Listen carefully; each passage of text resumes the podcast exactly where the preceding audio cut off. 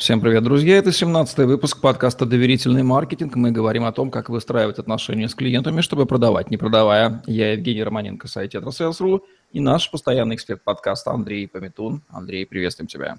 Всем доброе утро.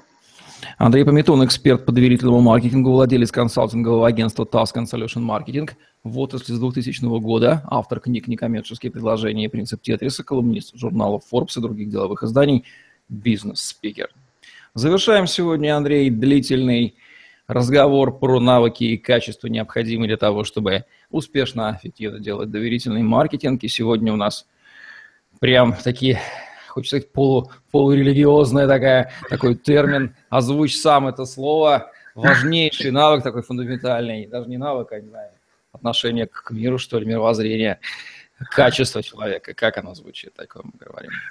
Сегодня поговорим я в презентациях это слово беру в кавычки, конечно, про смирение. Потому что нам в доверительном маркетинге часто мешает очень работать э, наше собственное самомнение. Мы убеждены в том, что мы знаем больше всех, мы представляем, что мы компетентнее, чем клиент, мы часто считаем, что нам кто-то что-то должен, вместо того, чтобы кому-то что-то отдать. Мы предпочитаем брать, а не отдавать. И для того, чтобы перейти с темной стороны на светлую, на сторону э, доверительного маркетинга, нам нужно задуматься о том, что мы на самом деле не пуп земли. На самом деле пуп земли клиент. И часто это мешает э, взять и начать работать с клиентом с позиции доверительного маркетинга. Упражнения, какие качества нам нужны и зачем в доверительном маркетинге. Ну, во-первых, нам нужно научиться благодарить своего клиента, нам нужно учиться благодарить своих партнеров, нам нужно научиться благодарить свою команду за то, что кто-то что-то делает. И если вы в глазах клиента способны проявлять благодарность, если вы способны говорить искреннее спасибо, если вы действительно относитесь к проблеме не как к чему-то, что произошло с вами, а как к чему-то, что произошло для вас, то с вами всегда приятно общаться. Клиент готов с вами делиться новой информацией, клиент готов вам что-то отдавать от себя, если он видит, что вы это принимаете. Что можно сделать для того, чтобы это качество в себе прокачать? Попробуйте ввести себе в привычку ежедневную благодарность за то, что было сегодня. Есть отличное видео на конференции TED, сейчас не вспомню, возможно, где-нибудь потом Евгений выложишь ссылку, о том, как э, меняется жизнь людей, если ты ежевечерне что-то, если, если ты ежевечерне благодаришь сегодняшний день за то, что произошло, если ты вспоминаешь людей, которые тебе помогли, если ты вспоминаешь события, которые изменили тебя к лучшему, если ты вспоминаешь свои действия или что-то в прошлом, или чье-то обещание, за которое ты можешь сказать искреннее спасибо, записать это спасибо – произнести это спасибо, то тогда ты меняешь свое отношение к э, событиям, которые происходят вокруг себя, вокруг тебя. Поехали дальше. Что еще нам мешает а, работать искренне? Мы считаем, что наша работа часто сделана хорошо, она сделана идеально, исключительно, и это мешает нам применить один из э, хороших э, способов э, некоммерческих предложений, такое как обратная связь или получение обратной связи. Это касание находится в группе сервисных, когда мы через некоторое время после оказания услуги, через, может быть, может быть сразу, если клиент готов дать отзыв немедленно, или через три месяца, или через полгода спрашиваем клиента о том, что бы мы могли сделать лучше – нет, конечно, здорово, когда клиент говорит, ребят, у вас все было здорово, и ты такой счастливый, говоришь, ой, как классно, у меня все было здорово, мне ничего менять не нужно. Но если ты понимаешь, что ты не идеален, если ты для себя эту установку принял, что ты ежедневно можешь меняться к лучшему, тогда ты к клиенту подходишь с вопросом не о том, давайте похвалите меня, а с позиции, а не хотите ли вы поругать меня? Это такие мазохизм и самобичевание, которое может кто-то назвать, но на самом деле это не мазохизм и не самобичевание, это реальное получение обратной связи, которая говорит, вот здесь у тебя слабое место, которое бы ты мог исправить и стать сильнее. Вот здесь вот у тебя недостаток, избавившись от которого ты станешь лучше. Поэтому способность получать негативную обратную связь очень помогает в работе с постоянными клиентами, с теми, кто у вас стал потенциальным клиентом на следующую покупку.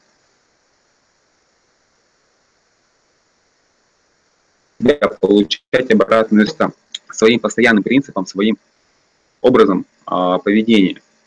Сделали что-то, отдали что-то кому-то. Ну, спросите, пусть человек вас похвалит. Научитесь э, с улыбкой принимать обратную связь, научитесь с улыбкой принимать замечания об ошибках и включите у себя в голове такой тумблер. Если человек вам говорит о том, что у вас что-то не так, это не, это не обозначает, что он вас хочет поругать. Не обозначает, что он хочет приподнять свое собственное достоинство за счет унижения вашего. Относитесь к любому комментарию как к комментарию тренера, который старается, чтобы вы добились чемпионских результатов, устраняя самые мелкие шероховатости. Не относитесь к этому как к придиркам, относитесь к этому как к шлифовке, к совершенствованию самих себя. Если у вас этот тумблер в голове переключится, тогда любую претензию со стороны клиента вы сможете принять с открытой, там, открыто, вы ее сможете использовать на благо для себя и для своего бизнеса. И вот тут вот плавно переходим к следующему касанию, которое существует. Это обратная связь, или точнее сообщение о тех изменениях, которые произошли в вашем бизнесе из-за претензии или обращения вашего клиента. Помните, помнишь, Женя, про него? Когда мы рассказываем о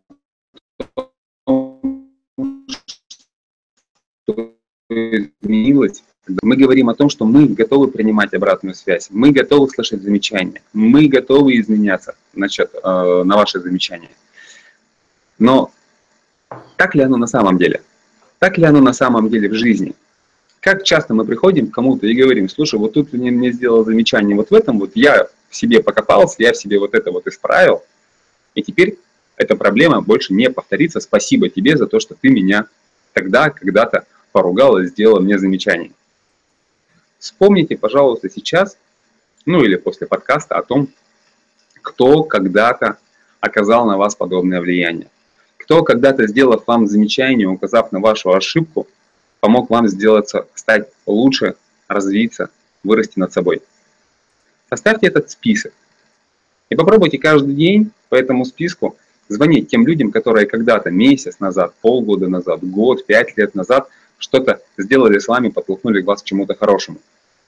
Позвоните им,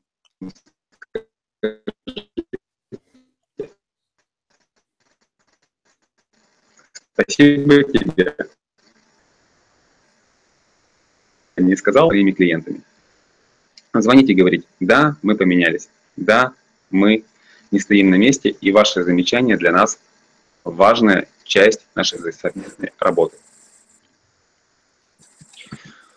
работы. В этой части какие-то вопросы, и есть здесь какой-то там религиозный подтекст. Все вообще-то здорово, да. То есть э, Потом я в конце резюмирую, о чем мы на самом деле говорим, но очень интересно, поэтому продолжаем. Вопросов нету. Еще один момент, а, который тоже попадает в эту категорию смирения. Способность хвалить не только себя, но хвалить кого-то другого. Эта способность нам помогает в касании обмен деловыми контактами. Когда мы начинаем хвалить или рекомендовать каких-то экспертов, каких-то своих поставщиков – делиться контактными данными с нашими клиентами и с нашими потенциальными клиентами. Умеем ли мы хвалить кого-то? Можем ли мы сказать про кого-то что-то хорошее, кроме, кроме общих фраз? Да, нормальный человек, да, нормальная компания, можешь обратиться. А конкретнее. Рекомендация другого человека в повседневной жизни превращается в такую же формальность, как и поздравление с днем рождения, о котором мы разговаривали. У человека день рождения, мы говорим всего хорошего, поздравляю, успехов, там, счастья в личной жизни, здоровья, всего того, чего ты сам себе пожелаешь. Формально? Да. Если мы начинаем думать о том, как поздравить другого человека, думать о его интересах, мы начинаем делать интересные поздравления, мы начинаем писать интересные поздравления, мы начинаем желать человеку то, что он действительно хочет. То же самое и с рекомендациями. Подумайте о том, что хорошего для вас сделал человек. Подумайте о том, где организация проявила свои качества. Сформулируйте вот, это вот, вот эту вот рекомендацию по существу, конкретными словами, с конкретными примерами, с конкретной историей. Расскажите ее. Тогда к ней прислушиваются, тогда эта рекомендация будет работать, тогда люди ее запомнят. Но как это сделать, когда ты этого никогда не делал? Как это сделать на работе, когда ты этого в жизни никогда не делал? Вот вам еще одно упражнение. Возьмите список своих знакомых. Возьмите свою телефонную книжку. Выберите случайным образом 10, 20, 30 человек. А потом каждый день сядьте и подумайте, а за что я этого человека мог бы кому-то порекомендовать. Попробуйте описать эту рекомендацию. Выработайте в себе навык рассказывать о людях хорошее. Они не покойники. Они, о них э, можно рассказать э, не только там, про покойников, только хорошее или ничего, да.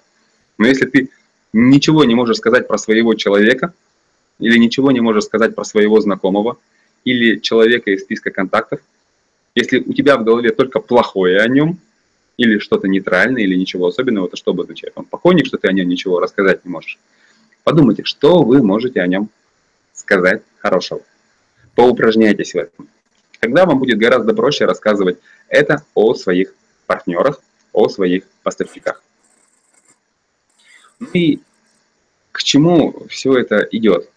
Когда мы, опять около религиозной темы, извините, пожалуйста, когда мы начинаем отрекаться от себя, когда мы начинаем отказываться от, э, отказываться в кавычках от своей точки зрения, хотя мы от нее не отказываемся, у нас появляется шанс встать на чужое место. У нас появляется шанс посмотреть на ситуацию глазами другого человека. Мы начинаем хвалить не себя, а другого человека.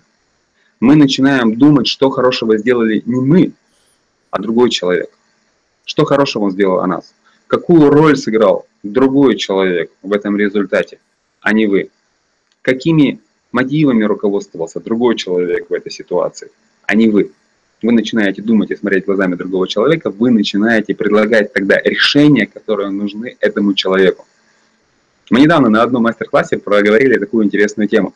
Когда ты можешь своими словами высказать, что происходит в голове у другого человека – даже если эта мысль негативная по отношению к тебе, человек резко меняет свое отношение на, а, если не на дружественное, то хотя бы на уважительное. Он превращается из твоего соперника в какого-то спаринг партнера что ли, если вы в конфликтной ситуации находитесь. Что он осознает, что его услышали, его понял, причем тот, о ком он говорит плохо. Для него это такое разрушение шаблона. Да, а, эта фраза была, например, мы со стоматологами общались, и когда стоматолог предлагает какой-то план лечения – который выходит за пределы ожиданий человека, который пришел вылечить один зуб, а ему говорят, слушай, мы у тебя посмотрели снимок, и у тебя не один зуб надо лечить, а пять.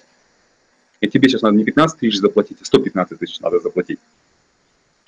Естественно, а, мысли у человека сейчас встать и уйти, и закрыть эту тему, и не поднимать вопросы. Если стоматолог может сказать, я понимаю, вы сейчас хотите встать и уйти, закрыть дверь, или и если он какими-то фразами сможет своими словами вежливыми передать мысль человека, что ты меня разводишь, то есть у человека мысль какая в голове? С меня хотят стрясти лишних бабок, меня хотят развести на деньги, мне хотят оказать услуги, которые мне не нужны. Но он это не произносит в силу своего уважения. Но если стоматолог сможет эти мысли озвучить, то тогда пациент будет готов продолжать этот разговор и обсуждать, не соперничая. Поэтому Умение описывать то, что происходит в голове у другого человека, является одним из самых главных способностей, которые позволяют вам делать доверительный маркетинг ну, просто легко, мимоходом, не напрягаясь.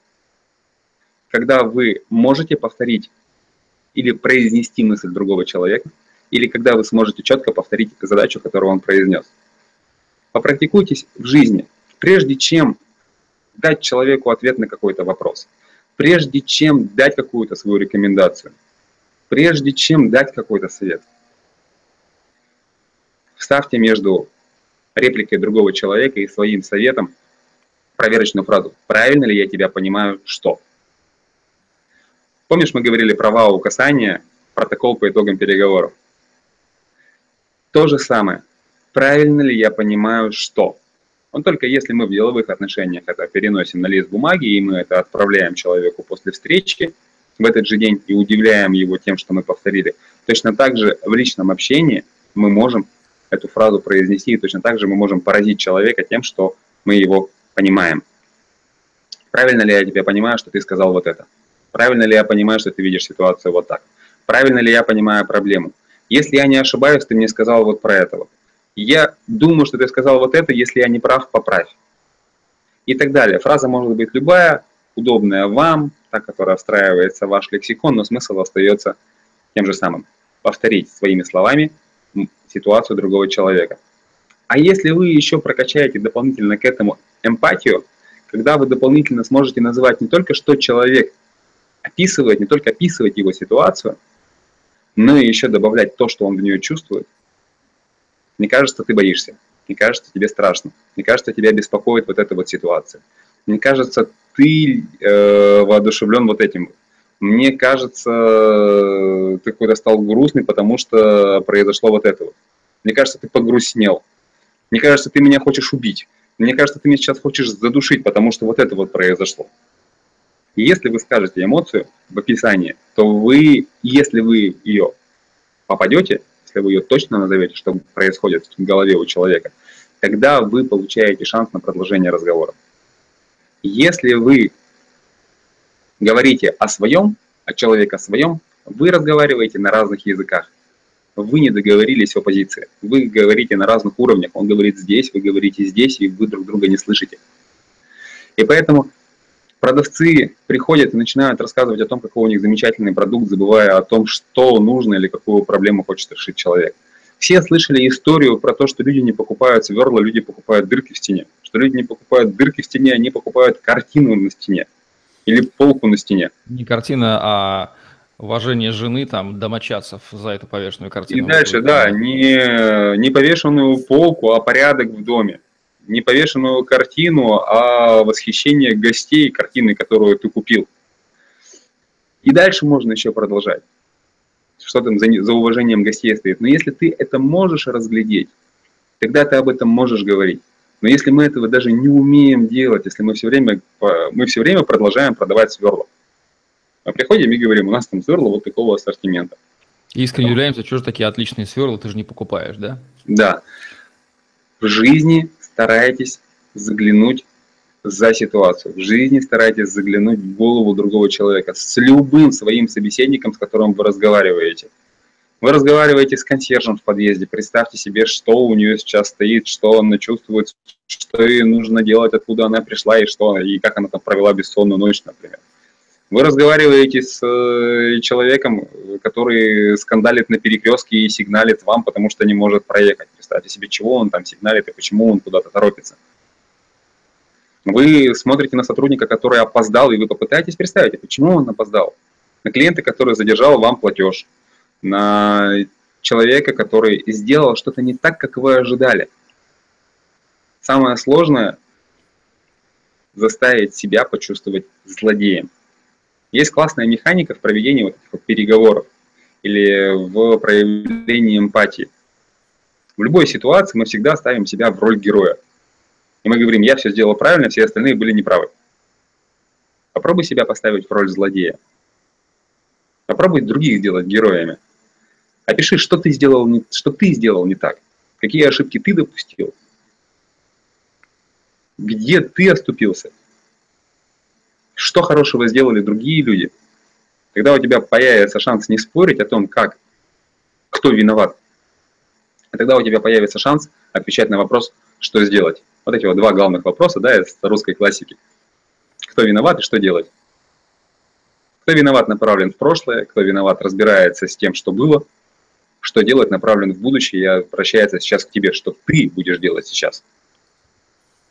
Вот такие вот вопросы, касающиеся всяких тем личного смирения по отношению... Там, опять термины из, э, из религии. Умерь свою гордыню. Убери лишние амбиции. Стань дающим, а не берущим. Стань доверяющим, а не проверяющим. И тогда ты увидишь, как поменяются твои отношения с клиентами. Реально ты это будешь видеть сразу, как люди смотрят на тебя, как они приходят к тебе и как они спрашивают твоего совета. Они ждут, когда ты им пришлешь очередное коммерческое предложение. Вот что я хотел рассказать о смирении. Ну, что ж, термин смирения достаточно четко, несмотря на э, некоторый кажущийся первоначальный пафос и отсылку к простым вещам, описывает то, что ты сказал. Если его разложить, с твоего позволения, я могу принести синонимы, которые характеризуют отдельные части того, что я сказал. Сюда же вписываются слова осознанность, давать, а не брать, внимание, услышать, почувствовать, понять, проявить доверие. Все эти вещи, которые действительно связаны с осознанным восприятием. Большинство людей не обладает этими, ну, не развиты эти навыки. И у меня даже есть подозрение, что некоторые психотипы, они не подходят, э, они в принципе не способны вот проявлять те вещи, как, например, молоток в принципе не способен плавать, да, mm-hmm. значение гвоздь забивать. У меня есть подозрение, что вот твой психотип – а, может быть, мой психотип, где-то у нас с тобой они сходятся, да, они очень хорошо вписываются в... Они человеколюбивы, они демократичны, они ненасильственны, они способны понять.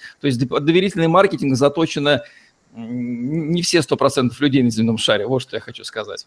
Возможно, огромную роль играет среда, в которой человек воспитывался, среда, в которой он развивался. Понятно, если человек э, жил на районе, где дети начинали пробовать водку там, с 15 лет, где в 16 лет, если ты не куришь, ты лох, и ты и все разговоры о том, как кого-нибудь э, побить или как кого-нибудь э, или что-нибудь где-нибудь отжать. Конечно, в этой ситуации, во враждебной среде, ты находишься в состоянии, то есть в роли доверия играть в такой среде себе дороже. Ты находишься там, где от тебя кто-то что-то хочет урвать. Видел где-то картинку в интернете, когда человек стоит, весь мир прекрасен, весь мир для меня перед волком. Следующая картинка, когда только ноги у него остались и ботинки, и волк облизывается. Ага, давай, рассказывай. Где тут следующий? Вот, и понятно, что человек себя ведет таким образом. Он закрывается, он обороняется, он не привык к тому, чтобы что-то отдавать. И этого все время становится меньше. Он закрылся, он не получает ресурсов извне, он начинает поглощать собственные ресурсы, потихонечку он сжимается до своего там, маленького микромира. Это не черта характера. Это опыт, это история, это бэкграунд, но это все можно переделать. Да, это... если он, он осознает, что в этой среде находится, он осознанно сможет из нее выйти, просто начав читать книги, общаться. Он эту среду сменит, он личностно вырастет, и у него, он, допустим, переедет из какого-нибудь там, да, города N, да, в совсем другой город или страну, где будут совсем другие люди, то есть он осознанно взял себя и выдернул. То есть это не приговор, если он даже в этой среде родился. Правда, вероятность того, что он, конечно, осознает это там годам к 40-50, после 20 лет отсидки, да, она невысока, но тем не менее – но, с другой стороны, мне тоже рассказывали, я вот сам пермяк, я вот есть такой вот, и разговаривал с другими пермяками, которые переехали жить в Москву, и я их спрашивал, а каково оно в Москве? Люди другие, люди не сильно-то заинтересованы в том, чтобы испытывать или поддерживать, э, испытывать хорошие чувства друг к другу или поддерживать отношения. Легко ты, если ты выходишь весь вот такой вот доверительный на улицу, представь, что ты просто выходишь зимой без одежды, да, пока какое-то время тебя хватит. На какое-то время, если ты закаленный, ты можешь ходить по улице в одних трусах.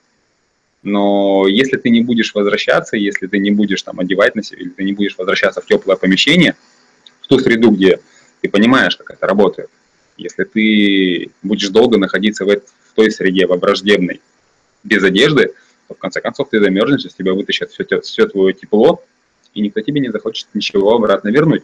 Поэтому, да, чтобы слушатели понимали, нужно быть осторожнее. Это не рассказ о том, что давайте выйдем в волчью стаю с распростертыми объятиями и будем говорить, как мы все друг друга любим, и волки, наверное, нас любят тоже. Есть э, внутренние чувства, есть эмоции, которые нам подсказывают, с кем можно так себя вести, с кем нельзя себя так вести. Но это поведение мой собственный выбор. Это не должен... Э, открытость для человека должна быть твоим собственным выбором. Это не должно быть реакцией на окружающую среду. Это не должно заставлять вас быть закрытым от всех. Потому что если ты закрылся, ты не умеешь открываться. Ты сидишь за этой стеной, и ты все, ты, ты себе подписал этот приговор. Если ты открытый, то у тебя всегда есть шанс закрыть двери. Все-таки мы находимся не э, в апокалиптическом мире, где отсутствуют любые законы. Все-таки мы понимаем, что большинство людей по гауссовому распределению, они стараются проявить хорошее качество, и они стараются следовать общественным нормам, что психов э, и отморозков это все-таки меньшинство, с которыми ты случайно сталкиваешься иногда. Все-таки большинство людей, оно склонны к сотрудничеству и поддержанию социальных связей. Думаю, что в бизнесе в основном люди не этого э, девиантного типа поведения, да, такие в бизнесе не оказываются. В бизнесе как раз оказывается, а маркетинг, в общем, бизнесовая история, там оказываются люди скорее адекватные, потому что они обладают этими качествами, позволившими бизнес создать. Поэтому велик соблазн сказать, что бытие определяет сознание, не мы такие, жизнь такая, поэтому такие агрессивные. Но это перенос ответственности с себя – на окружающую среду. Так, таким образом никогда не выберешься из той дыры, в которой оказался. Все-таки сознание определяет бытие, вот понимание, где грань перехода, что ты действительно влияешь на свою жизнь, управляешь и осознанностью своей. Это, в общем-то, признак личностного роста. Где-то вот эту вот грань надо переходить, и где-то вот мы о ней сегодня и говорим. Осознание, по крайней мере. Это Знаешь, э, когда ты развиваешь в себе силы, ты со временем э, можешь спокойно играть с открытым забралом ты можешь не бояться, что подумают о тебе люди. Знаешь, как э, приводили в пример, вот как отличить э, миллионера и как от э, двух одинаковых людей по одежде. На том, у кого денег меньше, одета более брендовая одежда, она более яркая, и он выглядит э, более вызывающе, чем тот, у которого миллионы. Он выглядит гораздо более скромно, и его одежда, она удобная и комфортная, но не броское и не подтверждающее его статус. Ему не нужно уже подтверждать статус, ему не нужно доказывать о том, что у него есть деньги. Он уже в этом сам себя убедил. То же самое и с э, сильными людьми. Когда ты слаб, ты, видя там, даже не то что компанию, а просто агрессивно настроенного человека, переходишь на другую сторону дороги. Когда ты уверен в своих силах, и когда ты понимаешь, что у тебя есть э, возможность противостоять агрессии, ты спокойно продолжаешь свою, свой путь, потому что ты знаешь, что ты справишься. И то же самое доверительный маркетинг. Ты понимаешь, что у тебя невозможно ничего отобрать. У тебя бесконечный ресурс этого доверия. Ты можешь э, отдавать эмоции, это штука бесконечная. Ты можешь ими делиться. Внимание – это штука бесконечная. Вежливость – это штука бесконечная. Его невозможно у тебя отобрать понимание другого человека – это бесконечная штука. Это не деньги, которых у тебя может стать меньше, может стать больше. Это не твои ресурсы или это не твое время. Реально эта вещь бесконечна, и ее нельзя сравнивать с вещами, которых, которого можно э, уменьшить или которого можно у тебя а, отхватить.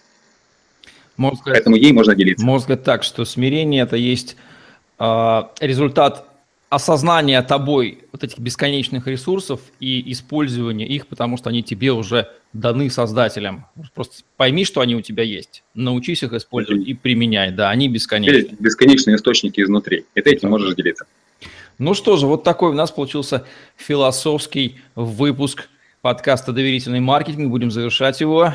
В нашем подкасте мы говорим о том, как выстраивать отношения с клиентами – чтобы продавать, не продавая. Андрей Пометун и Евгений Романенко были с вами. Лайк, комментарий, tetrasales.ru, YouTube и Podster в помощь вам. Хэштеги Андрей Пометун и tetrasales тоже в помощь. На сегодня все. Всем отличного дня. Оставайтесь с нами. Всем пока-пока. До новых встреч. Всего хорошего.